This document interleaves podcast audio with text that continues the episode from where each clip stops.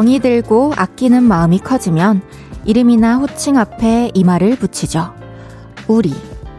우리 선생님, 우리 팀, 우리 오빠, 우리 언니, 우리 다해.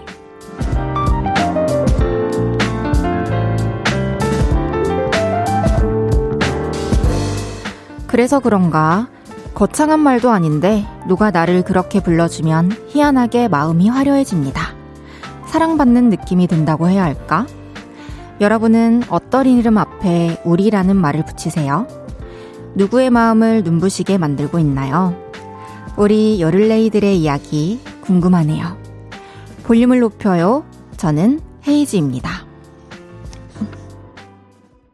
4월 12일 수요일 헤이즈의 볼륨을 높여요. 콜드플레이 BTS의 My Universe로 시작했습니다. 우리 오릴레이들 오늘도 너무너무 반갑습니다. 오늘 하루 어떻게 보내셨을까요?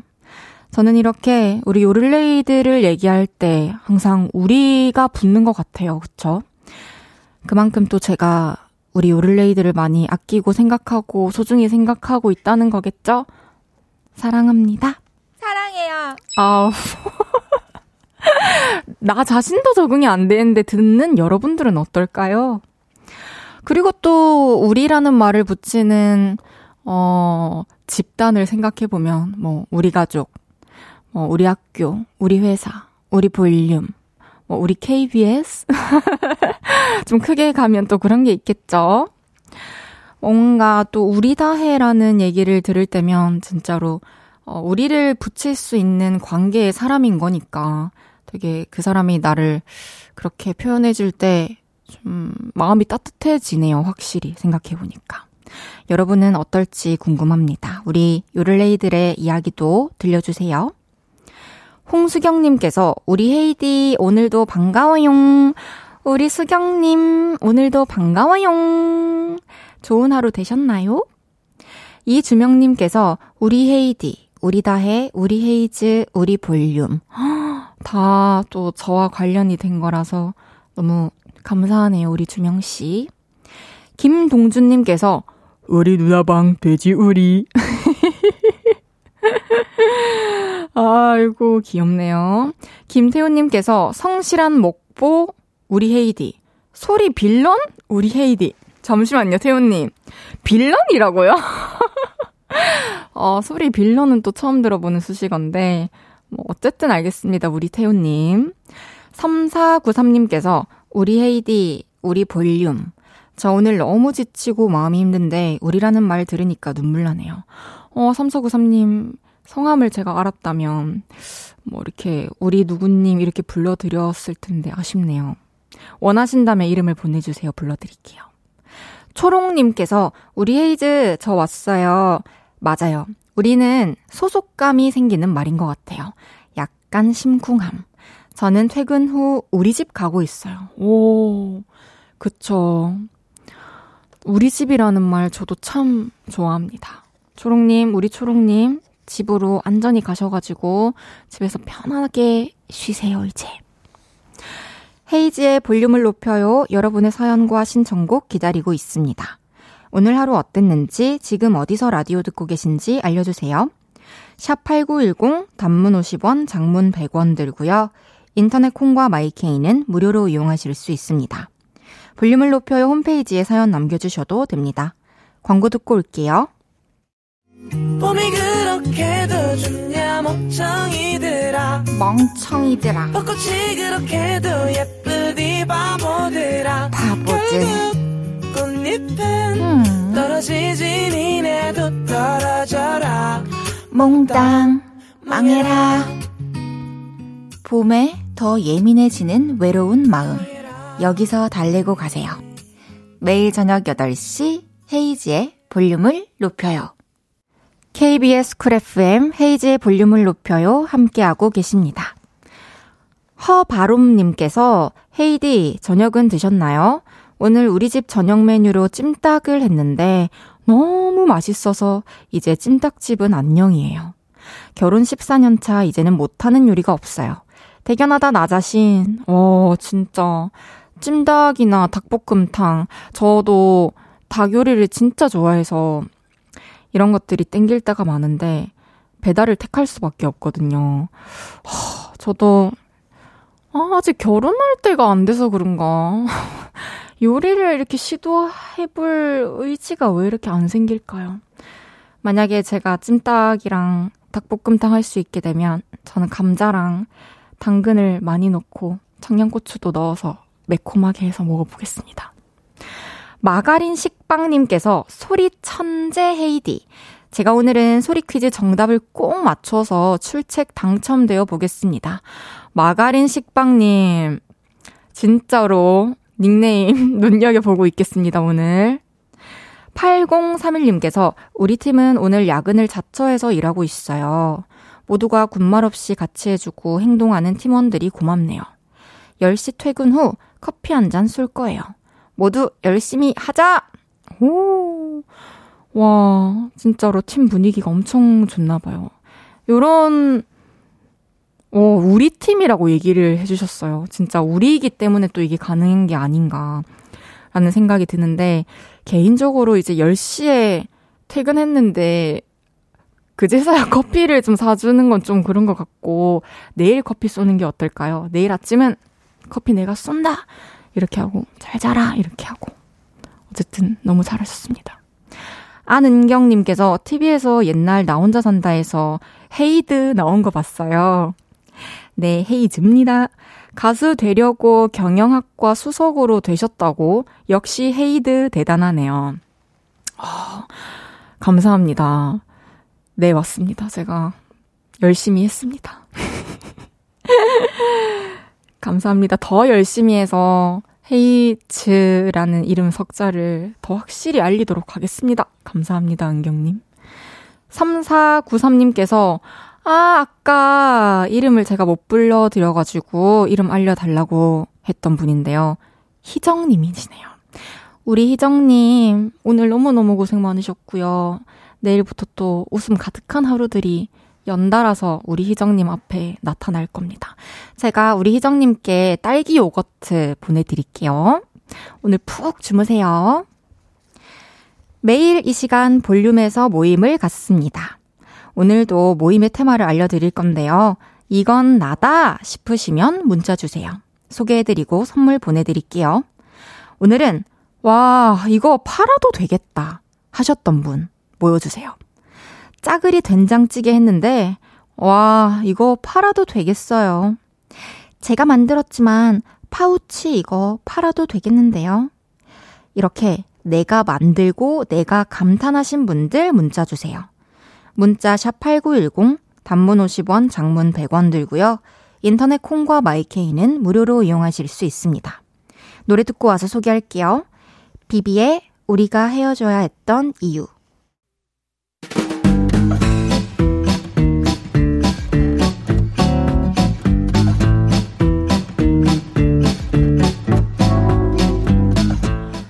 볼륨의 금손들 자자 줄 맞춰서 서주세요. 앞으로 나란히.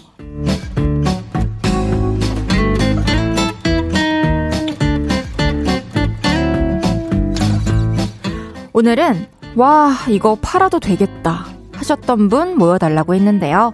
사연 하나씩 소개해 볼게요. 7458님께서 와 오늘 제가 쫀득이를 구웠는데요. 적당히 바삭하고 적당히 쫀득한 것이 완전 팔아도 되겠더라고요. 저 KBS, KBS 앞에서 쫀득이 팔아도 돼요? 아, 당황했어요. 아니, 파시는 거는 괜찮은데, KBS 앞은 안 되는 걸로 알고 있어요.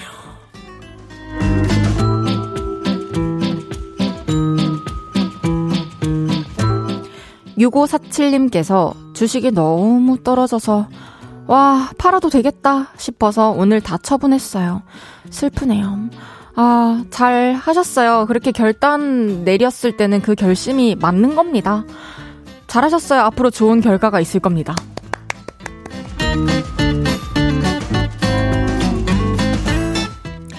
봄봄 사랑님께서 저요.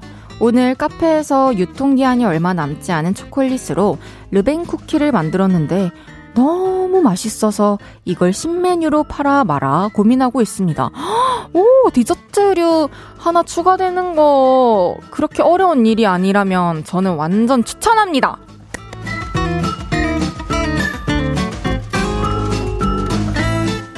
허니 자몽 소다 님께서 코바늘로 호빵 수세미를 떴는데 너무너무 예뻐요.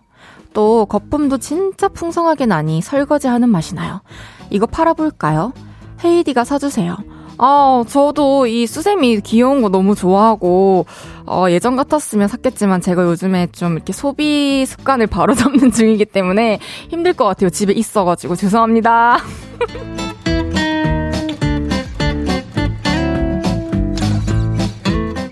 심경희님께서 오늘 등갈비 만들어서 저녁 먹었는데요. 매실에게 맛간장 넣어서 만들었더니 단짠단짠하니 맛나요. 식구들 모두 엄지척 해주며 등갈비집 해보라고 했는데, 그럼 식당 한번 개업해볼까요? 우와! 아니, 요리도 잘하시는데, 능력도 있으신 분이신가 봐요. 어, 진짜 이렇게 개업하게 된다면 저희한테 사연 보내주세요. 제가 가겠습니다!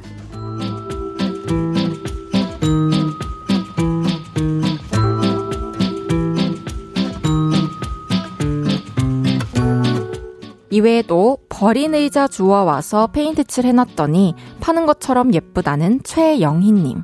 화분에 청경채를 심었는데 너무 잘 자라서 팔아도 될 것 같다는 우명미님까지 소개해드린 모든 분들께 커피 스콘 세트 보내드립니다.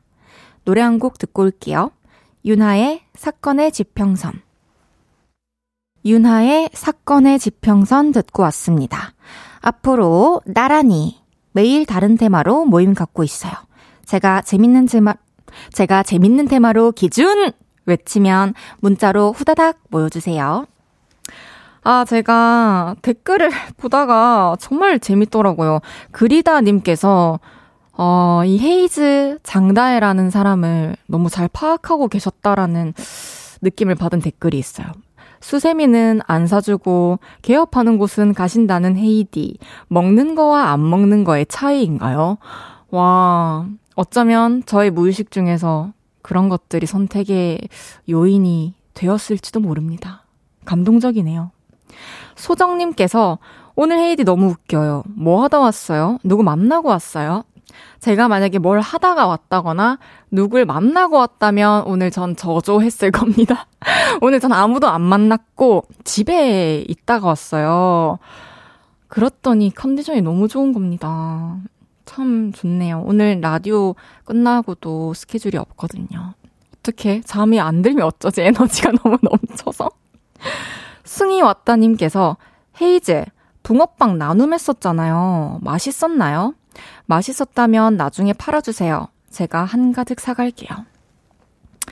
이게, 제가 붕어빵 해드렸을 때 다들 맛있다고 말씀해 주셨지만, 팔아도 될 것 같나요? 오, 다 오케이를 해주셨어요. 알겠습니다. 팔 수 있지만 전안 팔게요, 근데. 자신이 없어요. 임정숙님께서 처음 들어와 봐요. 참 귀여운 아가씨가 야무지게 방송 중이네요. 안녕하세요, 정숙 언니. 반갑습니다. 앞으로도 많이 많이 함께 해주세요. 0692님께서 무거운 택배 박스 들고 이리저리 뛰어다니는 신랑이 안쓰러워서 오늘 신랑 따라 야간 택배 배송 왔어요. 무거운 물건 내가 다 들고 배달할게. 큰 소리 뻥뻥 쳤는데 그냥 가만히 있을 걸 너무 힘드네요. 몸살 날 것 같아요. 제 생각에는 0692님께서 그 마음으로 옆에 계셔주는 것만으로 엄청 큰 힘이 될 것 같아요. 0692님께 편의점 상품권 보내드리겠습니다.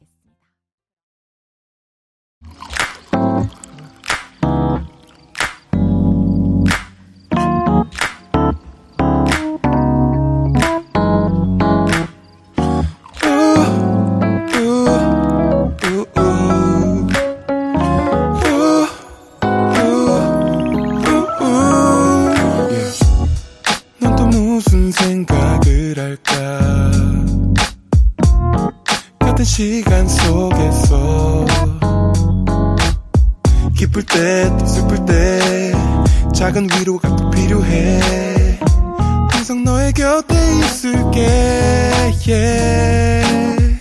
헤이지의 볼륨을 높여요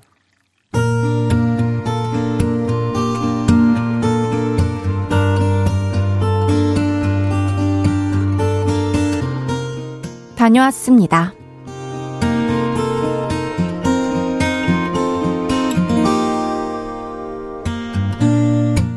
저는 사람 얼굴을 잘 기억 못합니다.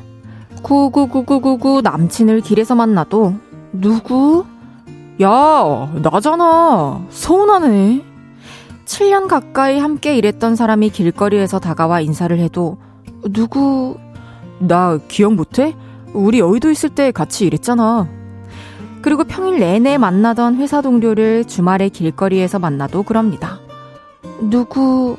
야, 나야, 네 옆자리. 심각하죠? 심지어 몇 달 전에는 야, 진짜 오랜만이다. 이 너는 똑같네. 나는 폭스상 늙었는데. 어떻게 지내? 연락 좀 해. 어, 누가 저한테 다가와서 엄청 친한 척을 하더라고요. 거기다 대고 누구 이럴 수가 없어서 아, 그러게. 오랜만이네. 어색하게 아는 척을 했죠. 그런데 일주일 뒤에 생각이 났습니다. 그는 저의 사촌 오빠였습니다. 얼마 전에는 친구와 약속이 있어서 나갔는데요. 낯익은 얼굴이 슥 하고 제 앞을 지나가는 겁니다. 근데 그 사람도 저를 아는 눈치였어요.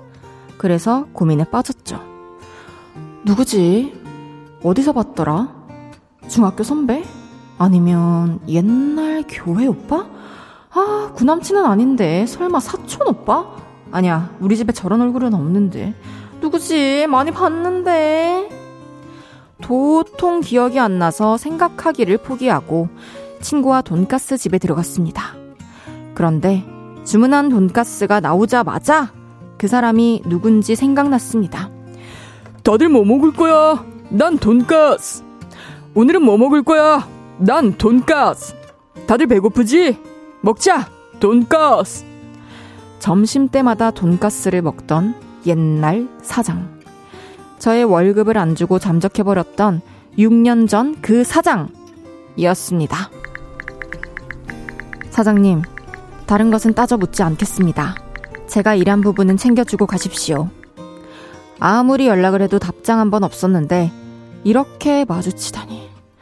아, 내가 왜 못 알아봤지? 아, 짜증나. 멱살이라도 잡았어야 하는데. 아, 건망증. 아, 짜증나, 진짜. 돈가스 맛있게 먹으러 갔다가 체하고, 화나고, 저의 기억력을 원망하다가 왔네요. 다음에 다시 그를 마주친다면 당당하게 걸어가 크게 외칠 겁니다. 내 돈 내놔!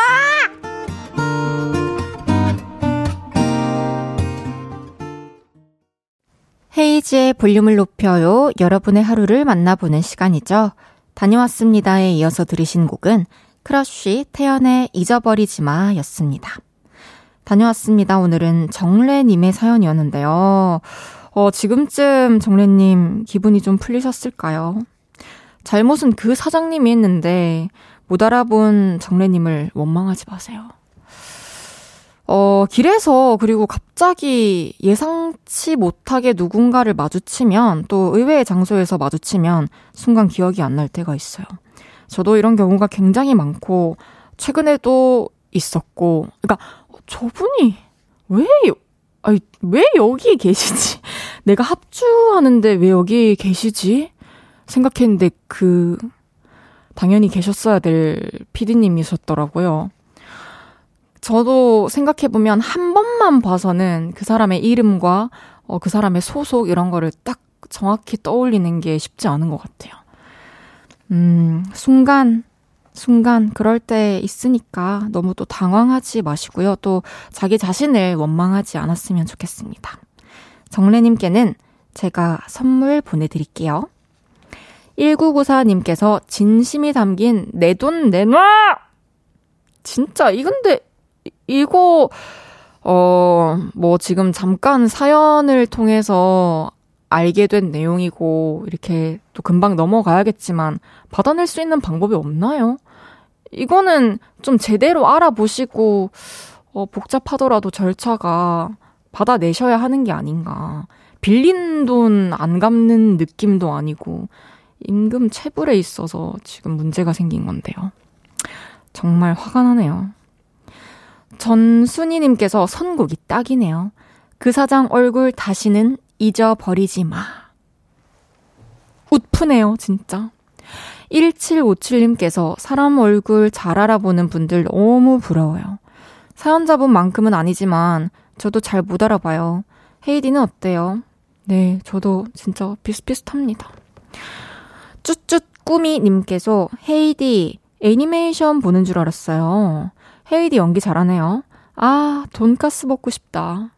이게 돈가스가 나와가지고 사장님 캐릭터를 좀 스윙스 선배님 성대모사로 할까 하다가 그 전에 이제 마이크 켜지기 전에 목을 제대로 못 풀어놔가지고 도전을 안 했답니다. 다음에 한번 들려드릴게요. 아, 정준하님 같았다고요? 제가, 아, 제 안에 정준하님이 계신가 봐요. 영향을 좀 많이 받았나? 다녀왔습니다. 하루 일과를 마치고 돌아온 여러분의 이야기 풀어놔주세요. 볼륨을 높여요 홈페이지에 남겨주셔도 좋고요. 지금 바로 문자로 주셔도 됩니다. 문자 샵 8910, 단문 50원, 장문 100원 들고요. 인터넷 콩과 마이케이는 무료로 이용하실 수 있습니다. 잔나비의 See Your Eyes 듣고 올게요. 잔나비의 See Your Eyes 듣고 왔습니다. 척척, 척척, 척척, 척척. 면허는 없어도 와이퍼 소리는 잘 내는 헤이지의 볼륨을 높여요. 수요일 생방송으로 함께하고 있습니다. 음, 조서혜님께서 언니 저 오늘 소풍이었는데 학교로 소풍 갔어요. 미세먼지 때문에 학교에서 아침에 취소 문자 받았어요. 너무 슬펐어요. 코로나 후에 처음인데 소풍 가서 백일장 하는 건데 학교가 공원이다 생각하고 글 쓰고 1교시에 하교했어요. 소풍 언제 가죠? 위로해 주세요. 음, 이렇게 뭔가 너무너무 기다리고 기대했던 날인데 내 의지와 상관없이 취소가 되면 너무너무 실망스럽죠. 저는 어렸을 때 비가 많이 내려가지고 소풍이 취소돼서 교실에서 다 같이 이렇게 막 도시락을 그대로 싸들고 가서 음, 교실 바닥에 앉아서 막 먹었던 추억이 있는데 이제 또 날씨도 좀 좋아지고 하늘도 맑아지고 하면은 어, 언제든지 또 친구들과 또 가족들과 나들이는 갈 수 있으니까 이번에 그 경험도 소중하게 간직했으면 좋겠어요. 위로가 될지 모르겠지만 헤이즈 언니가요. 음, 베이커리 교환권 보내드릴게요. 맛있는 빵 바꿔 드세요. 0842님께서 저는 월요일에 볼륨을 높여요 듣다가 충격받아서 헤이즈 노래 연습을 하고 있어요. 충격받은 이유는 제가 아끼고 사랑하는 지하철 소리를 잘 못 내서 충격을 많이 받았어요. 제가 지하철 소리를 내는 방법을 알려줄게요. 이렇게 사연이 끝났거든요, 지금. 참 사람 궁금하게 만드는 매력이 있으시네요. 기다릴게요. 이은혜님께서 헤이디 바쁜 업무가 좀 정리되고 오랜만에 절친 만나서 맛있는 것도 먹고 수다 떨고 집으로 가는 중입니다. 헤이디 목소리 들으니 더 기분이 좋네요. 오, 은혜님 안녕하세요. 집에 잘 가고 계신가요? 뭔가 이 진짜 어떻게 이렇게 바쁘지 싶은 시기도 진짜 좀 잔잔해지고 여유가 생기는 때가 오죠. 저도 지금 이제 곧 여유가 저에게 찾아올 것 같거든요. 그래도 매일매일 볼륨에 나오겠지만 그때 여러분들께 저의 상태를 공유해 드리겠습니다. 계속 점점 더 텐션이 올라갈 거예요, 아마. 오늘보다 더. 6450님께서 올 헤이디 올 정다해. 너무너무 이쁘고 사랑스러워요. 라디오 해줘서 너무너무 감사합니다. 너무너무 감사합니다, 6450님. 아무래도 오타가 나신 것 같은데, 장다해입니다. 감사합니다. 제가 커피 쿠폰 보내드릴게요. 다음 들을 노래는요, 우리 팀 요즘 최애곡입니다. 헤이지의 빙글빙글.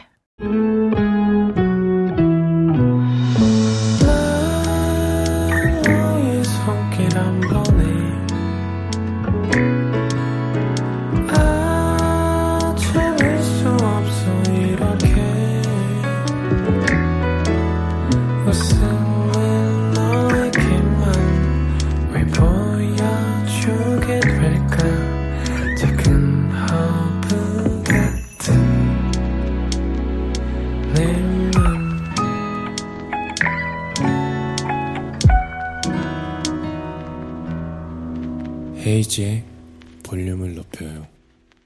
KBS 쿨 FM 헤이지의 볼륨을 높여요 함께하고 계십니다. 이강재님께서 무학초등학교 장다해 학생 율동 잘한다 해주셨어요.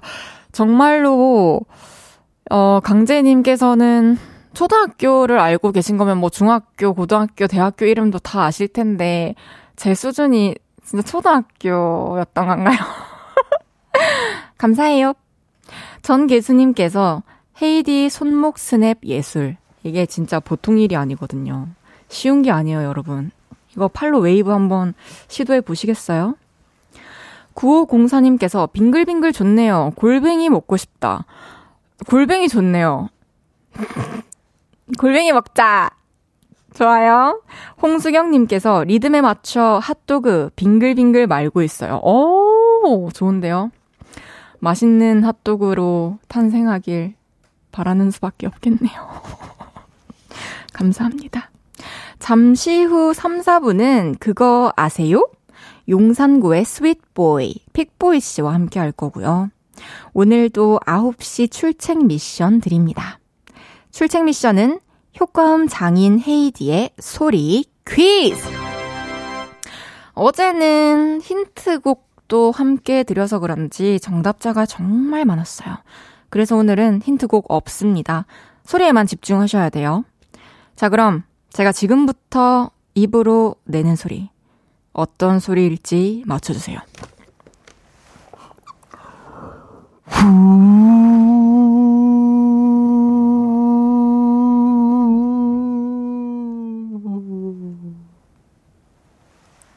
어때요? 과정을 다 들려드렸습니다. 한 번 더 들려드릴게요.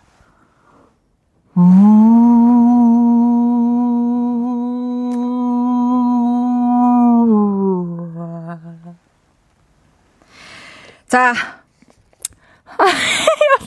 헤엄칠 결심님께서 배고동 소리라고 해주셨는데. 아닙니다. 아니고요.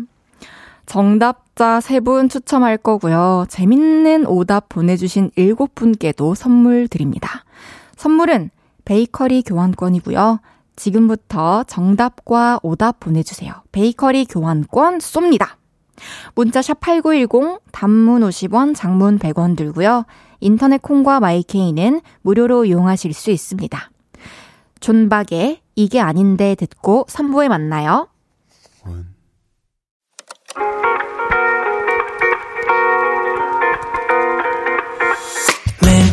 내게 발베개를 해주며 우린 라디오를 듣고 내 매일 저녁마다 넌 잠긴 목소리로 말했다 5분만 더 듣고 있을게. 5분만 더 듣고 있을게. 5분만 더 듣고 있을게. 다시 볼륨을 높이네. 헤이즈의 볼륨을 높여요.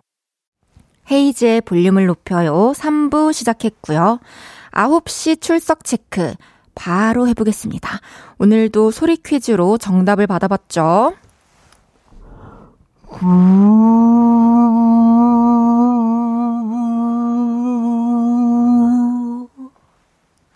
과연 이 소리는 무엇이었을까요?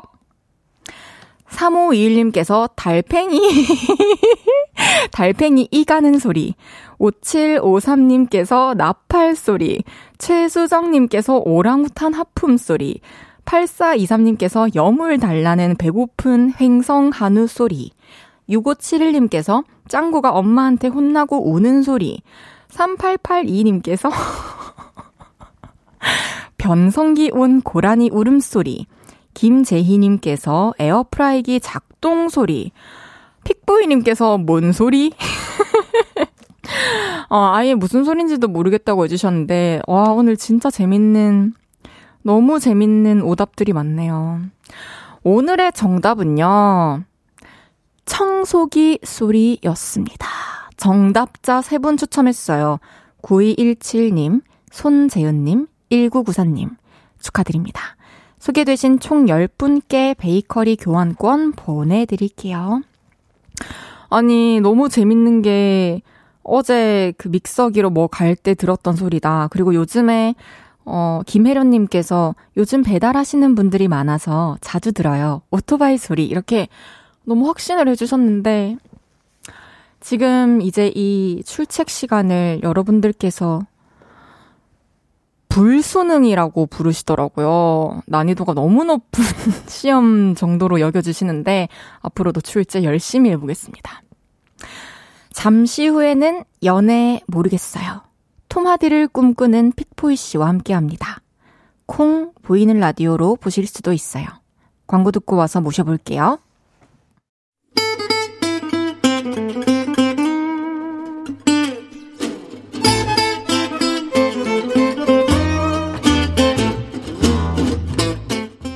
여러분 그거 아세요? 제가 지난주에 볼륨을 높여 공개 방송에 다녀왔는데요. 제가 등장하자마자 요들레이 분들이 소리를 깍깍 지르면서 반겨주시더라고요. 역시 빅보이의 인기란. 아무도 안 물어봤지만 자랑하고 싶은 얘기. 최근에 알게 된 놀라운 사실. 그런 걸 쓱 말하고 싶을 때 우리는 이렇게 이야기를 시작하죠. 그거 아세요?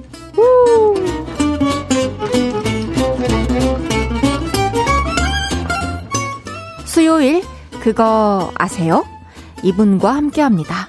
볼륨 공개 방송 날 감기가 심하게 걸렸음에도 목이 터져라 멋지게 공연을 해주고 가셨던 볼륨의 sweet boy 픽보이 씨 어서 오세요. 안녕하세요 픽보이입니다 반갑습니다. 너무 반갑습니다. 네. 한 주 동안 어떻게 지내셨나요? 어, 한 주 동안 바쁘게 지냈습니다. 그? 어떻게 지내셨어요 한 주 동안? 저 열심히 음. 본분에 충실하며 아 그래요? 그렇게 지내왔답니다. 제가 오늘 사실 에피소드가 하나 있어요. 어 뭔가요? 제가 오늘 이렇게 운동을 하고 네. 집에 가다가 그 아는 형님 만나서 커피나 마시려고 이렇게 그 한남동을 돌아다니고 있었는데 네. 음, 어떤 분이 갑자기 어 마주쳤는데 저를 처음 본 저는 기억이 안 나는데 어? 막 이렇게 손가락질을 하면서 아는 척을 해 주시는 거예요. 그래서 네. 어 뭐지 내 친구인가? 어 근데 기억이 안 나 누구지? 아 팬분인가? 근데 갑자기 저 헤이즈 팬이에요 이런 거예요. 그래서 아 그러세요 안녕하세요 이러고 누군데? 모르겠어요 여기 계시나요? 어, 여기 계세요? 위밍, 위밍. 위밍이라는 맞아요? 팬분이에요. 맞으세요? 안녕하세요. 저 아까 봤죠? 와, 운명이다. 저 여기서 아까 그 땀범벅 된 거 봐셨어요? 봤대, 봤대. 저분이었나 봐요. 어머나, 너무 반갑다, 그죠? 네, 근데 전 친구인 줄 알았어요. 그, 어? 그래가지고. 헤이, 헤이즈 친구예요도 아니고 헤이즈 팬이에요. 어, 헤이즈 팬이에요. 누구세요? 고마워. 여기저기 가서도 헤이즈 팬이라고 얘기해 주는구나. 사랑스럽네요. 고맙습니다. 친절하게 대해주셨죠? 아, 친절하게 대해줬죠. 그래서 이제, 지나가면서, 어, 어, 내 팬도 아니고. 농담이시죠? 네. 네. 아니, 공개 방송하고 딱 일주일 만인데, 그날은 몸이 좀 많이 안 좋으셨잖아요. 그날 제가 괜찮으세요? 사실 끝까지 있으려고 그랬는데 제가 목 감기가 좀 걸렸는데 음. 그 전전날에 병원을 갔다 왔는데도 요즘 감기가 또안 한번 걸리니까. 안 떨어지더라고요. 그래서 맞아요. 주사를 맞고 막 했는데 아 뭔가 끝까지 있고 싶었는데 음. 뭐 제작진 분들이나 헤이디도 부- 저 불러주지도 않고 빨리 집에 가야겠다. 어, 아니에요. 계속 눈으로 저희는 찾고 있었습니다. 됐어요. 알겠습니다. 어 뭐야? 어떤가요? 너무 좋은데? 아, 그런가요? 네. 아니, 그, 그날 제가 듣기로는 이제 현장에 오셔가지고, 음. 어, 저랑 윤지성 씨가 진행하고 있는데 제작진분들한테 둘이 MC예요? 이렇게. 하셨다면서요. 아니 뭐야? 피디님 작가님 둘이 MC예요? 이러니까 네. 그래서 누구 맘대로? 오! 이거는 약간 조금 거짓말 보탠 거고요. 아 그래요? 귀여우시네요. 네. 공연도 해주시고 또 현장 이벤트 때 콩 나눠드리는, 콩인형 나눠드리는 콩보이로도 활약을 해주셨잖아요. 그죠? 계묘년 에디션을 제가 뿌렸죠. 아, 대사도 열심히 외우셨죠. 네네네. 다음에 또 우리 함께 합시다. 좋습니다. 8986님께서 그거 아세요? 우리 헤이디가 KBS 사보에 실렸어요. DJ 헤이즈와 윤지성, 픽보이, 권진아, 루시, 가호, 빅나티가 무대에 올라 고품격 라이브 공연을 펼쳐 관객들의 큰 박수를 받았다. 라는 문장과 함께요. 헤이디 언니 너무 자랑스러워요.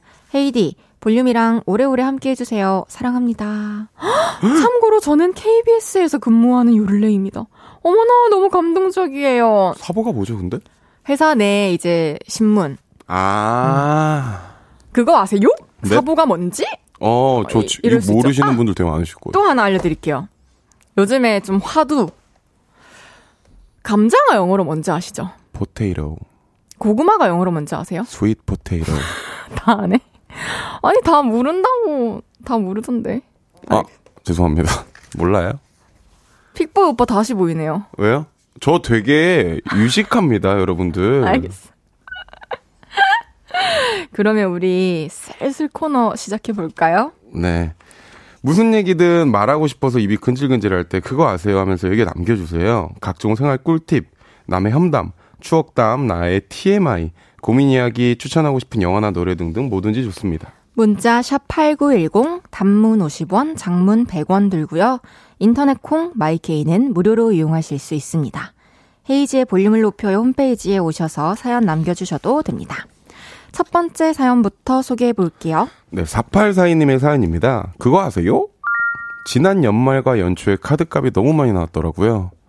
난 도대체 돈을 다 어디에 쓴 거야? 하면서 카드 내역을 하나씩 체크해봤죠. 먹는 거 먹는 거 입는 거 먹는 거 입는 거 입는 거 씻는 거 바르는 거 입는 거 사지 않아도 됐을 것들이 많더라고요. 많지. 그래서 만원 행복을 해보기로 했습니다. 아시죠? 옛날 예능 프로그램. 음. 거기서는 일주일을 만 원으로 버텼지만 솔직히 그건 오바고 하루에 딱 만 원만 써야지 생각했어요. 그래서 지난 2월 한 달 동안 만원 행복을 하게 됐죠. 픽스나, 우리 고기 먹을 건데 너 오늘도 김밥 먹을 거야? 픽순스, 나 카페 갈 건데 넌 그냥 믹스커피 먹을 거야? 야, 권픽슨, 우리 쇼핑 갈 건데 너 안 가? 유혹의 순간도 많았지만 난 참을 거야. 나는 만원 행복 중인 권픽순이니까 하면서 잘 이겨냈죠. 그 결과 2월 한 달 카드값은 총 23만 원. 와, 제 자신이 너무 기특하더라고요. 그래서 3, 3월 1일 쇼핑몰에 접속했습니다. 그동안 꾹 참았으니까 갖고 싶었던 옷 딱 하나만 사자. 건픽 순 넌 사도 돼. 그러면서 장바구니에 담아둔 옷은 결제. 하나만 사긴 아까우니까 하나 더 결제. 거기에 어울리는 신발도 하나 결제. 평소에 사지 않았던 강아지 옷도 결제. 새벽에 배송되는 물건들을 구경하다가 초코바 쓰레기통, 양말 세제, 레몬즙, 녹, 녹차가루 결제. 정말 고삐 풀린 망아지처럼 카드를 긁었고 심지어 진짜? 권픽슨, 네가 오늘 써는 거야? 대박, 오늘 진짜 많이 나왔을 텐데 잘 먹었어. 친구들 모임에서 또 결제. 그리고 얼마 전 3월 카드값이 문자로 왔는데요. 그거 아세요? 평소보다 3배를 썼더라고요. 23만 원만 쓴 2월가 퉁친다 하더라도 너무 많이 쓴 거죠. 그래서 다시는 만원 행복 같은 거 안 하기로 결심했습니다. 너무 쪼이면 심하게 풀리는 법 교훈 하나 얻었네요. 어, 요런 비슷한 경험 하신 분들은 되게 많을 것 같아요. 음. 뭔가 소비에 있어서 요요 같은 현상이랄까? 음, 음. 막 너무 이렇게 다이어트를 심하게 아. 굶어서 하면은 나중에 폭식을 하게 되는 것처럼 그죠, 그죠, 그죠. 좀 그런 뭔가 심리를 자극하는 게 아닌가. 픽보이 씨는 신용카드 안 쓰신다 했나요? 네. 어, 전 신용카드를 안 써요. 저도 저도 체크카드를 쓰는데 그러면 좀 낫나? 아니 근데 이게 신용카드를 저안 쓰는데 좀 다른 얘기로 저희 체크카드를 쓰잖아요. 네. 근데 제가 어떤 브랜드 카드의 행사를 최근에 하고 왔는데 거기 네. 되게 높으신 부사장님이 네. 오시랑 이렇게 인사를 하는데 저한테 뭐 저희 카드 쓰시죠 이랬는데 저도 좀 융통성 있게 안 써도 아. 씁니다 이래야 되는데 아니요 저는 땡 협수인데요 전 어? 체크카드 써요 그러니까 어? 어머 그러세요? 그럼 저희 모모 카드 만들 때 저한테 꼭 얘기하세요 이러더라고요. 어, 되게 또 젠틀하셨네. 네, 저도 그래요 젠틀하겠습니다. 어떡해요? 감사드립니다. 오늘 초대해 주셔서 이렇게. 잘하셨네요. 네. 근데 아무튼 체크카드 뭐요? 뭐 뭐. 저 땡협. 네, 저도 땡이요. 저 초등학교 때부터 저희 땡협팸이잖아요. 땡협님이잖아요. 네. 반가워요. 네. 아니, 저도 요즘에 이제 저는 그, 하, 좀 저렴한 거, 그리고 뭐, 할인하고 뭐 하나 더 붙여주는 거, 이런 것들, 음. 그 쿠땡, 빠르게 배송 오는 어플로 하, 너무 몇 년을 좀 불필요한 지출을 해왔던 것 같아요. 쿠땡에서 뭘 많이 시키세요? 가장 많이 소비하시는 게 뭔데요? 뭐 예를 들면 곰돌이 어? 그려져 있는 휴지, 왜? 해외 배송으로. 왜? 귀엽잖아요. 그 보다 보면 귀여운 게 되게 많아요. 뭐 고무줄도 많이 사고 고무줄 사면 고무줄 정리함도 사고 뭐 이렇게 파생되는 게 많은 거죠. 요 양말 그래 요즘에 짝 찾기 힘들었는데 양말 한번 싹 사자. 수건 좋아 한번 싹 바꾸자. 이런 식으로 오. 꼬리에 꼬리를 물고 수- 이렇게 소비를 했었는데 어 최근에 그거 봤어요. 만약에 15,000원짜리 하는 수박 한 통이랑 네, 수박 두 통에 2만 원짜리가 있어요. 네. 그러면은 뭘 사실 거예요? 어, 전 15,000원짜리 수박 한 통을 사서 반으로 나온 다음에 만 원씩 팔 겁니다. 아, 대화가 안 돼요. 왜, 왜, 아, 넘어갈게요. 왜, 왜, 아, 오케이, 오케이. 아, 저, 뭔, 뭔데요, 그래서. 아, 그러니까 보통 사람들은 이제 어, 5천 원만 더 주면은 수박 두 그지. 통이네 이런 생각으로 수박 두 통을 살 경우가 있는데 제일 돈을 아끼는 거는 필요한 만큼만 사는 게 제일 음. 돈을 아끼는 거다라는 말을 너무 이렇게 공감이 가가지고 그 뒤로 진짜 집에 지금 택배 온 지가 언젠지 모르겠어요. 어, 저도 그래요. 저는 사실 쿠땡은 필요한 것만 시키고, 제일 많이 음. 시키는 건 뭐 닭가슴살, 뭐 고구마 이런 것만 시키는데. 이제 밥 같은 거는 제가 딱 시키면 어릴 때는 그런 게 있었어요. 이걸 다 먹어야지. 음. 근데 지금은 딱, 아, 좀 남겨도, 물론 남기는 게 좋은 건 아니지만, 음. 좀 내가 먹고 싶은 정도, 근데 그게 잘 안 되잖아요. 딱그 정도, 그런 개념 아닐까요? 맞아요. 이제 미리 또 그런 걸 또 생각하다 보면 음식이 오면 미리 또 덜어놓고 음. 냉장고에 넣어놨다가 다음 끼니에 먹어야지 이런 식으로 생각이 점점 그쪽을 향해 가는 것 같아요. 가계부 같은 거 쓰세요? 그만 말하세요. 네. 미안해요. 네. 쓰세요. 네, 아니요. 가계부 연초에 조금 이렇게 시도하다가 카테고리 만들다가 사실 좀 실패한 케이스예요. 아, 그래. 뭐 다시 쓰면 되죠. 알겠어요. 우리 건강한 소비 습관 드립시다, 여러분. 사연자분은 만 원으로 하루 살기 이런 거 하셨는데, 이런 것도 좋은 방법인 것 같습니다. 좋아요. 어, 7792님께서 저희 부부도 체크카드만 써요. 빚이 없다는 게 좋더라고요. 그쵸, 빚이 생길 일은 없죠. 그죠. 근데 이게 또, 뭐, 빚일 수도 있고, 어떤 사람들한텐 이게 투자일 수도 있는 거죠. 근데 사실 모르겠어요. 이게 한번 체크카드가 저는 딱 버릇이 되니까 음. 좀더 좋은 것 같아요. 맞아요. 어, 내가, 그러니까 얼만큼 수중에 있는지를 알고 음, 있으니까 또. 그렇습니다. 그런데 그거 아세요?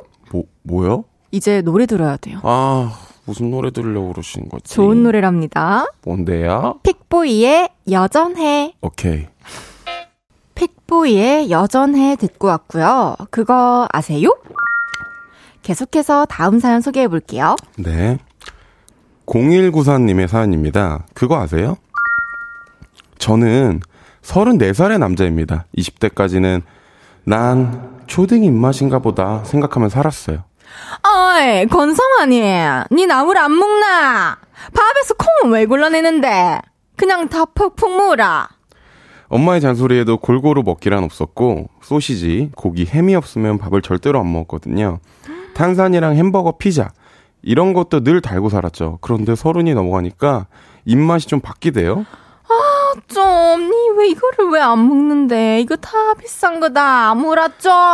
엄마가 물아 좀 하실 때도 절대로 안 먹던 시래기 나물과 오곡밥 이거 왜 이렇게 맛있나요?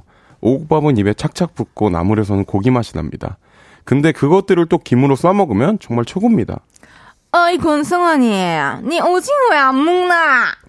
물컹거 물컹거리는 식감이 찝찝해서 안 먹던 오징어 회 이젠 없어서 못 먹겠더라고요. 좋다. 나는 이 콩나물국의 깊은 맛이 너무 좋다. 니는 모르나? 참말로 불쌍타. 이걸 왜 먹나 싶었던 밍밍하고 심심하던 콩나물국. 이제는 그거 한 그릇만 먹으면 사우나를 다녀온 듯 개운합니다. 그리고 학교 급식 먹던 시절에 생선가스가 나오면 고기를 튀기지 왜 생선을 튀겨 하면서 다 남겼었는데요. 이제는 생선가스가 씹기도 훨씬 편하고 아주 좋습니다. 그리고 최근에 꽂힌 건 감자전. 예전에도 먹긴 먹었지만 굳이 찾아 먹지는 않았는데요. 이젠 만들어 먹습니다. 그리고 그거 아세요? 감자, 오모. 감자전에 고추냉이 살짝 올리고 마요네즈를 찍어 먹으면 천상의 맛입니다. 10대, 20대 애송이들은 절대 모르는 이 어른의 맛. 앞으로는 더 넓은 세계가 펼쳐지겠죠? 와, 정말 군침이 도네요. 어. 문자 보내주세요. 어릴 땐 몰랐는데, 이제는 맛있는 음식들, 현재 나이대와 함께 보내주세요. 샵8910 단문 50원, 장문 100원 들고요. 인터넷 콩과 마이케이는 무료로 이용하실 수 있습니다. 문자 소개되신 분들께 커피 한 잔씩 쏠게요. 이런 음식들 너무 많죠. 어렸을 땐 안 먹었는데, 어, 저걸 왜 먹지 했는데, 커가지고 맞아요. 좋아하게 된 음식들. 맞아요. 어, 픽볼 씨는 그런 음식 있나요? 저는 이 사연 보내주신 분이랑 비슷한 약간 느낌으로는 엄마가 끓여준 된장국. 어, 어렸을 때는 안 먹었구나. 그 어렸을 때는 된장국이 맛이 있지만 아, 사실 또 건강한 그죠 음식이라는. 뭔가 배추 된장국 이런 게 네. 뭔가 고기가 들어간 게 좋지 음. 막 먹진 않잖아요. 근데 지금은 맛도 마시고 뭐 조미료 첨가도 일반 음식점보단 좀 덜한 것도 있겠지만 엄마가 해줬다는 그 맞아요. 따뜻한 밥집이라는 단어가 단어에서 준 따뜻함이 너무 큰 것 같아요. 따뜻한 집밥 말하는 거 아니에요? 아이고 아이고 아이고 따뜻한 밥집 이 아, 아니고 어머니가 혹시 그 음식점 하시는 건 아니죠? 따뜻한 밥집은 여러분 아, 그렇구나. 따뜻하지. 많이 따뜻했나 봐요. 아니, 개인적으로 네. 저는 이제 감자전 있잖아요. 어, 네. 감자전에 그 오징어 볶음 매콤하게 해가지고 같이 먹으면은 너무 맛있어요. 추천해드리고 싶어요. 전 진미채. 진미채랑 감자전이랑요? 아니요, 그냥 진미채만. 진미채랑 밥이요. 왜요? 저는 그러면은 네. 저, 아, 그, 가장 좋아하는 그럼, 나 이것만 있어도, 뻥 아니고 한, 음, 한 반년은 밥에만 먹을 수 있어. 저 미역국 아니면 뭐 김치 콩나물국 이런 거. 아, 그런 약간 국물을 좋아하시는군요. 만약에 하나만 먹을 수 있다면 반찬 말고 국으로 택할게요. 전 진미채. 알겠습니다. 꼭입니다. 네. 뭐, 아니, 뭐, 이거 뭐 하실 거예요? 뭐, 장기 프로젝트로 하실 거예요? 아 섭외 들어왔으면 좋겠다. 네. 땡플릭스에서 한 가지 음식만 먹기. 지금 KBS에서 땡플릭스 얘기하고. 알겠습니다. 알겠습니다. 네. 어, 사연, 아, 문자 읽어 드릴까요? 존칸님께서 40대 초반입니다. 20대까진 설렁탕에 파를 안 넣었는데, 이젠 파가 반이에요. 음. 맞아요. 파의 양이 많아진다. 좀 공감이 갑니다. 아, 정재임님께서 40대입니다. 전 고살이에요. 나물 진짜 무슨 말인지 몰랐는데, 나이 드니 그 씹을수록 음. 고소한 맛. 어우, 지금 없어서 못 먹어요. 맞아요. 저는 어렸을 때막 3살, 4살 때부터 냉장고를 열어서 고사리를 그렇게 꺼내 먹었대요. 아기 때 고사리를 좋아해서 어? 지금도 너무 좋아합니다. 저도 좋아해요, 고사리. 아, 그런 나물 반찬 진짜 좋아해요. 저도요. 비빔밥 네. 아, 최고의 음식. 우리나라 비- 최고의 음식. 비빔밥 진짜 맛있지 않아요? 너무 맛있죠. 된장찌개랑 같이 먹으면 그러니까 아. 비빔밥은 바리에이션 할 수 있는 게 너무 많아요. 그러니까. 아 저희가 잠깐 제가 지금 약간 대화로 빠질 뻔했는데 죄송합니다. 9047님께서는 도토리묵이요. 어렸을 때는 못 먹다 어른이 되니 직접 도토리묵을 만들어 먹게 되네요. 저도 그 집에서 도토리묵 하실 때 제가 이거 저서 저어 봤거든요. 네. 그냥 이게 밑에 늘러붙지 않게 하려면 계속 저으면서 응고를 시켜야 해요. 아? 보통 일이 아니거든요. 네. 대단하시네요. 음흠. 일치얼짱님께서 저는 콩비지찌개요. 어릴 때는 진짜 굶고 말지 절대 안 먹었어요. 지금은 못 먹습니다. 없어서 못 먹어요. 어. 흰 쌀밥에 싹싹 비벼서 먹으면 너무 맛나. 어, 맛있겠네요. 아, 맛있어요. 이것도 그 비빔밥을 먹으면 진짜 맛있어요. 그쵸. 청국장도. 그지. 그쵸. 아, 7682님께서 어릴 때는 양갱이 진짜 맛없었는데 요즘엔 카페나 그냥 집에서 양갱 가끔씩 먹으면 맛있더라고요. 맞죠. 양갱 시원하게 먹으면 짱짱 맛있습니다. 어, 양갱 좋아하세요? 아니요. 저는 그렇게 좋아하진 않아요. 양, 갱 좋아해요. 아, 진짜요? 어렸을 때 피아노 의자에 양갱을 숨겨놨더래요. 어, 제가 그래서 친구가 오면 피아노 의자를 열어서 양갱을 줬대요. 어. 친구들이 얘기해 주더라고요. 완전 양갱 진짜 좋아하셨나 보네요. 양갱 덕후였답니다. 양갱도 지금도 보셨네요. 좋아합니다. 아, 진짜요? 아기 동룡 굴레길님께서 청국장 냄새 때문에 어릴 때는 인상 쓰며 옆에도 안 가는데 지금은 냄새 때문에 청국장을 먹네요. 제 나이 50대. 맞습니다. 아, 먹다 잠- 얘기 끝나네요. 잠시 광고 듣고 사부에서 만나요.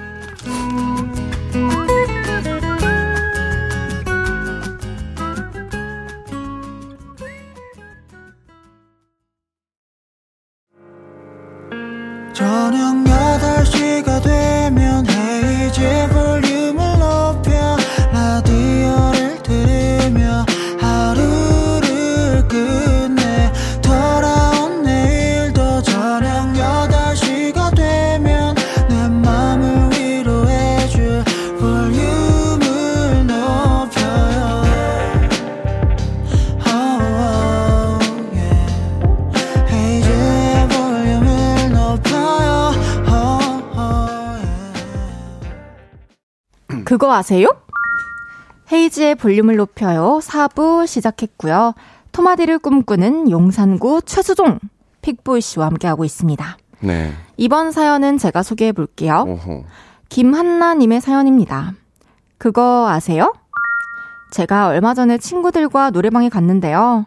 코로나 때문에 한동안 노래방을 안 가서 그런가 다들 노는 감을 잃었더라고요.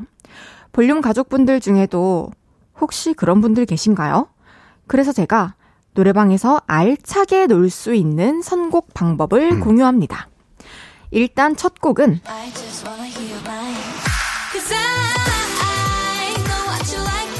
노래도 춤도 모두가 아는 노래로 가야 합니다. 예를 들면 뉴진스의 Hype Boy 같은 거. 그래야 다 같이 목도 풀고 몸도 풀 수 있거든요. 그런 느낌으로 두 곡 정도 달리면 이제 뭐 부르지? 노래 좀 골라봐야겠다. 숨 고르는 타이밍이 오는데 이때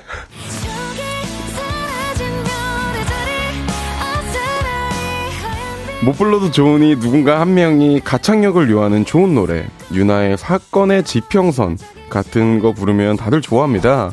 같이 소리 꽥꽥 지르면서 부르기 좋거든요. 그런 노래 두 곡 정도 때려주는 사이 선곡 장인들이 수십 곡을 예약해놨을 거예요. 그럼 그때부터 이성의 끈을 놓고 놀면 됩니다. 이때 주로 예약되는 곡들은 최소 10년에서 15년 전 노래 빌스트의 쇼크 Every day I shock, shock. 카라의 미스터 뭐였지? 랄랄랄랄라라 랄랄랄랄랄랄랄랄라 랄랄랄랄랄라 랄랄랄랄랄랄라 라라라라라라라. 그리고 시스타의 터치마 바리 Touch my body. 2PM의 Heartbeat. Can you feel my heart beat? 이런 거 골라놓으면 다들 난리 납니다. 단체로 살풀이 하듯 춤도 추고 소리도 지르고. 그럼 그때 빅뱅 원더걸스 소녀시대 들어가주면 돼요.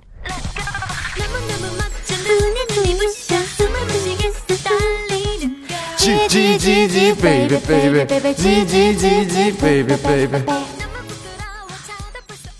다들 방방 뛰고 탬버린 흔들고 소리 꽥꽥 지르고 한바탕 난리를 치고 나면 다들 한 판 쉬어갑니다.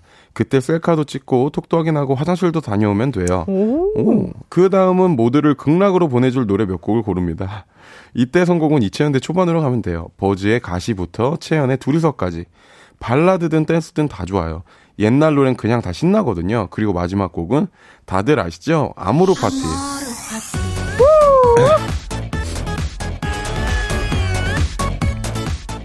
나이와 성별을 불문하고 모두가 흔들어 제낄 수 있는 바로 그 곡. 김연자님의 아모르 파티. 이 노래가 엔딩곡으로 딱입니다. 그리고 그거 아세요? 아모르 파티로 엔딩 쳤는데 사장님이 서비스를 주신다? 그냥 포기하고 나오세요. 흥 떨어집니다. 와, 와. 노래방에서 알차게 노는 선곡 방법을 아주 알차게 알려주셨어요. 그러게요. 사연 보니까 이제 선곡 같은 게 저희 또래 여성분 음. 같아요. 네. 픽보이 씨는 최근에 노래방 언제 가셨나요? 한 3일 전에 갔습니다. 3일 전에요? 네. 정말 최근에 가셨네요? 네, 정말 최근에 갔다 왔는데 저는 사실 노래방을 그렇게 좋아하지 않아요. 정말 안 좋아하는데 어, 근데 제가 안 좋아한다고 막 제 주위 사람들이 갈 때 아, 나 집에 갈래. 이건 되는데 가지 말는 안 되잖아요. 그럼 한 소절 최근에 불렀던 노래 한 소절만 불러주시면 안 되나요? 아, 알겠습니다. 저는 조지의 바라봐줘요, 조, 조지의 바라봐줘요라는 곡을 불렀어요. 아, 아, 에, 에. 그대를 다시 볼 수 있다는 생각을 해요. 아마도 우린 끝없이 멀리 돌아만 왔죠. 엊그제부터 또 생각이 나서 이제 더는 안 될 것 같아 그대에게 말해요. 이렇게 불렀어요. 오, 되게 감동적이다. 왜요? 한자 한자 되게 그러니까 학교에서 조용하고 이성 친구들한테 별로 관심 없어 보이던 개구쟁이 면모만 살짝 살짝 보였던 친구가 아. 축제에서 갑자기 노래 너무 멋있게 한 느낌? 그런 느낌 전 좋아하는 게 이런 느낌을 제가 연출한 건 아니고요. 저는 그런 분들이 약간 여운이 좀 남는 게막 아, 네. 노래 잘해요. 막 우와 막 이렇게 잘하고 하는 거 좋지만 그 가끔 노래방 가면 음. 진짜 너무 노래 부르는 게 낯설고 떨려가지고 막 손을 음. 떨면서 진심으로 부르는 맞아요. 친구들이 있어요. 나는 그런 애들이 오히려 노래방 나올 때 더 기억에 남더라고요. 맞아요. 진심을 다해서 불러서 그런 것 같아요. 맞아요. 저는 저는 노래방을 가면은 꼭 부르는 노래 015B의 잠시 길을 잃다라는 노래 아시나요? 알죠. 잠시 길을 잃었어 어디로 가야 하는지 정말 알 수가 없어 난늘 너란 길만 걸었으니까 이런 거 너무 높게 잡았다. 아 근데 진짜 약간 이런 노래 너무 잘 어울리는 것 같아요, 헤이즈 씨. 아, 제 친구가 지금 실시간으로 문자 보내주셨네요. 뭐라고요? 장다혜, 헤이즈는 노래방에서 플라워 노래 잘 부릅니다. 플라워. 플라워. 와, 그 맞다. 초등학교 때. 고유진 선배님 맞습니다. 밴드 많이 불렀는데. 네 어떤 노래 부르셨는데요? 독백이라는 노래 이, 이 친구가 알려줘가지고 그때부터 되게 좋아하고 많이 불렀던 것 같은데 네. 뭐 방 안에 난 앉아있지 나나나나나나나 몰라요 그냥 말 그대로 독백하는 내용인데요 많이들 오. 들어보시면은 좋을 것 같아요 좋은데요? 예전에 픽보이 씨 부모님께서 노래방을 하셨어요? 맞아요. 저희 부모님은 예전에 우와. 노래방을 하셨어요. 제가 외아들인데 그래서 부모님을 뵈려면 항상 노래방을 가야 됐었는데 대박 지금 생각하면은 되게 추억이지만 그때는 어린 나이에 왜 그랬는지 모르겠는데 막 친구들이 그때 막 얘기하잖아요. 그런 뜻으로 얘기한 건 아니겠지만 야 너희 엄마 아빠 부모님 노래방 하신다며 막 이게 싫었던 음, 거예요. 어렸을 때는 애기니까 뭔지도 애기니까. 모르고 근데 지금 생각하면 너무 자랑스럽죠 자랑스럽고 그때 만약에 제, 어, 저희 부모님 노래방 안 하셨으면 저 음악 안 했을 수도 있어요. 그럼요. 얼마나 또 영향을 많이 미쳤을까요. 그럼요. 그리고 뭐 학교다 뭐다 힘들 때 가장 우리의 위로가 되어주는 곳인데 그럼요. 노래방이라는 곳이. 그때 진짜 새우 과자도 엄청 많이 먹고 그럼 진짜 궁금한 게 하나 있어요. 뭐요? 혹시 서비스 주는 기준이 있나요? 아 거의 다 기본으로 들어가는 시간이 있지 않나요? 바쁘지 않는 이상? 아 바쁘지 않은 이상. 어, 저는 그때 초등학교 6학년 때 저희 어머니 아버님이 좀 노래방 사업을 접으셔서 기억이 잘 안 나요. 음. 근데 그건 있어요.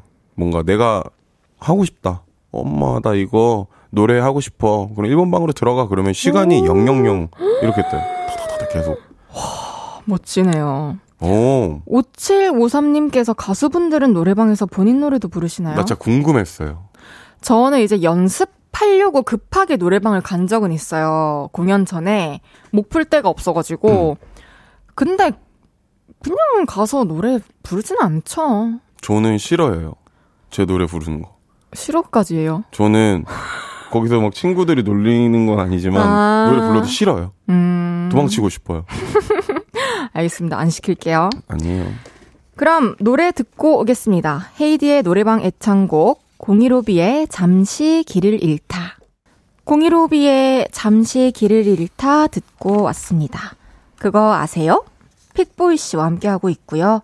계속해서 다음 사연 소개해 보겠습니다. 익명을 요청하신 과장 1년차님의 사연입니다. 그거 아세요?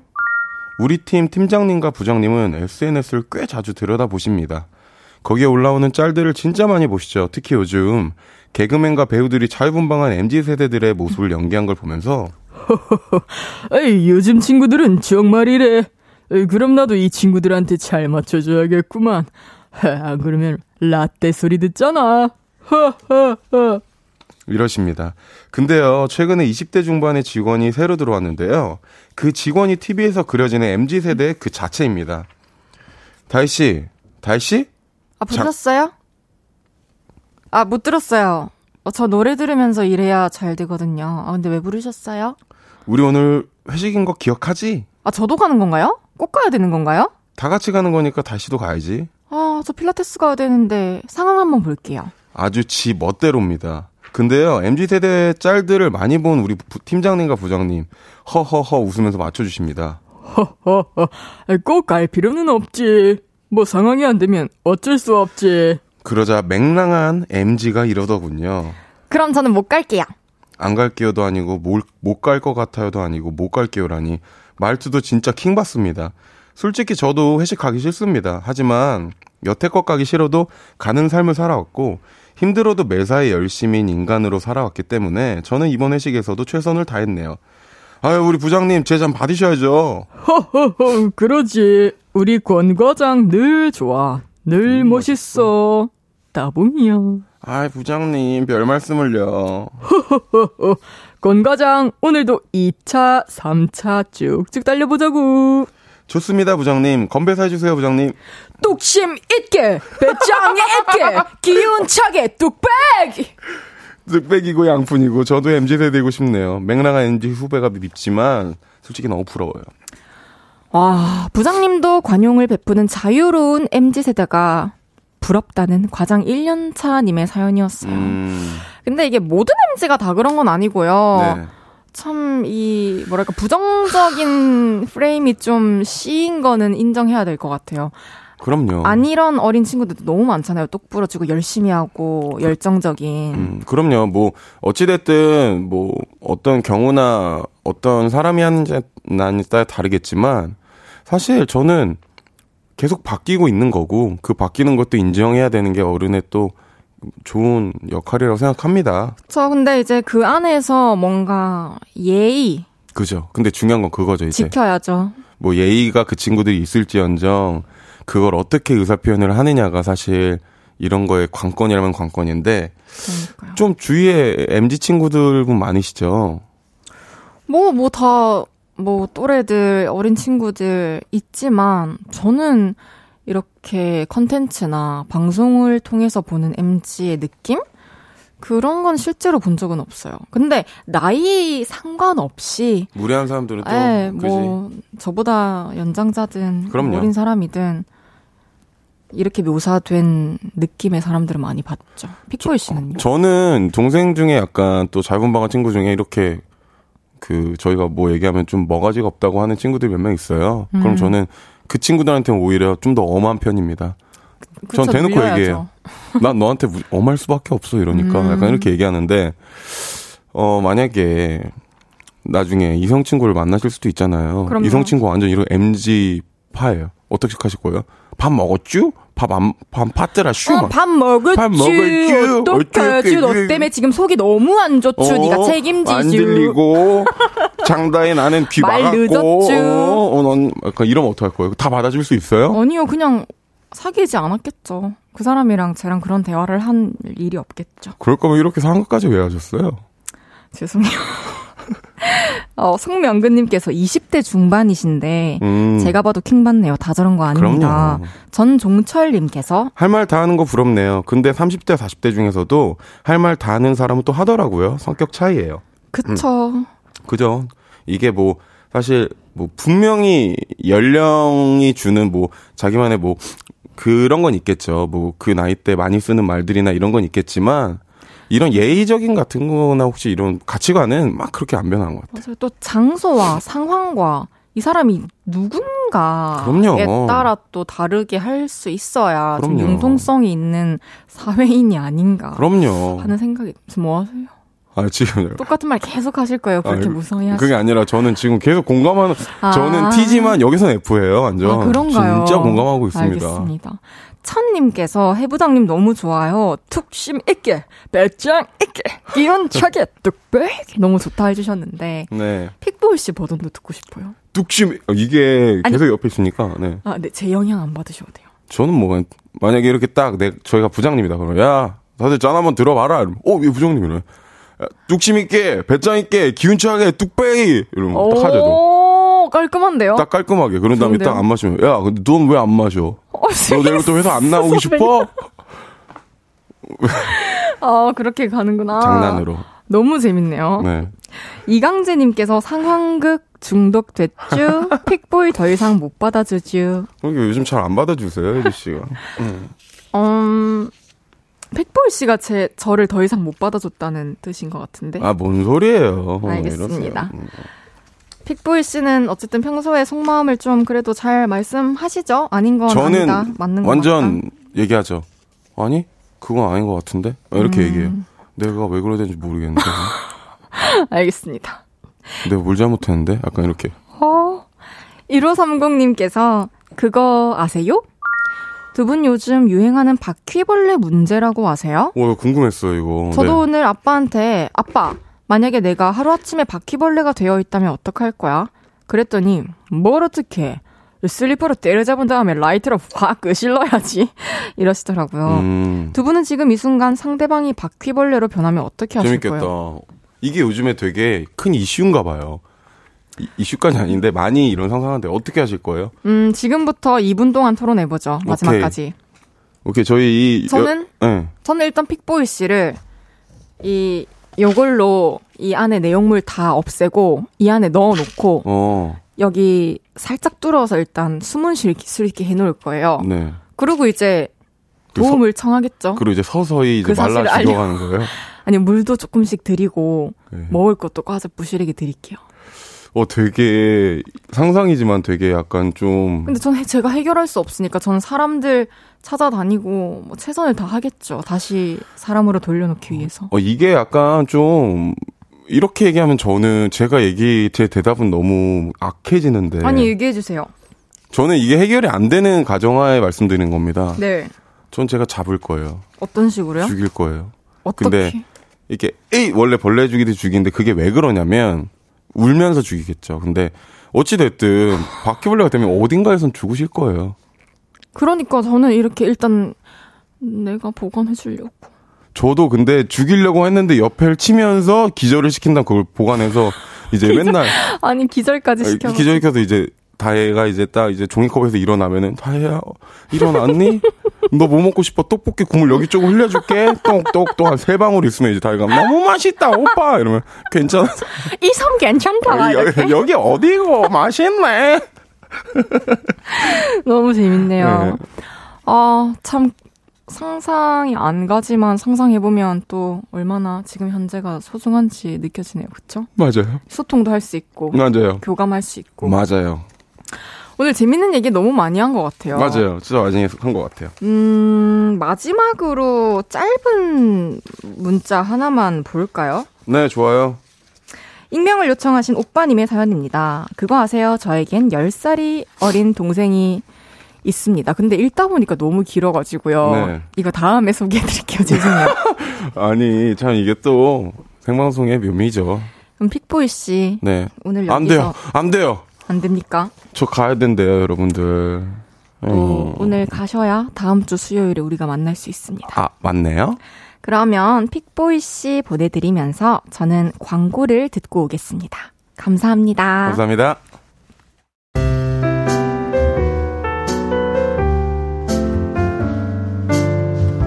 헤이즈의 볼륨을 높여요. 이제 마칠 시간입니다. 양두영님께서 사연 예약 확정. 오빠님의 사연 다음 주에 꼭 읽어주세요. 네, 꼭 읽어드리겠습니다. 약속입니다. 1757님께서 그거 아세요? 볼륨은 시간 도둑이에요. 왜 벌써 10시죠? 그만큼 같이 있는 게 즐거운가 봐요. 감사해요. 저도 마찬가지입니다. 오혜진님께서 바퀴벌레 얘기에 혼자 빵 터져서 너무 많이 웃었네요. 정말 즐겁당. 우리 헤이디 고마워요. 완전 사랑해요. 우리 혜진님 너무 감사합니다. 저도 사랑합니다. 오늘 푹 주무시고요, 모두들. 내일은 주문할게요. 볼륨이 아끼는 토크 셰프님, 한혜 씨와 함께 합니다. 김사월의 누군가에게 들으면서 인사드릴게요. 볼륨을 높여요. 지금까지 헤이지였습니다. 여러분, 사랑합니다.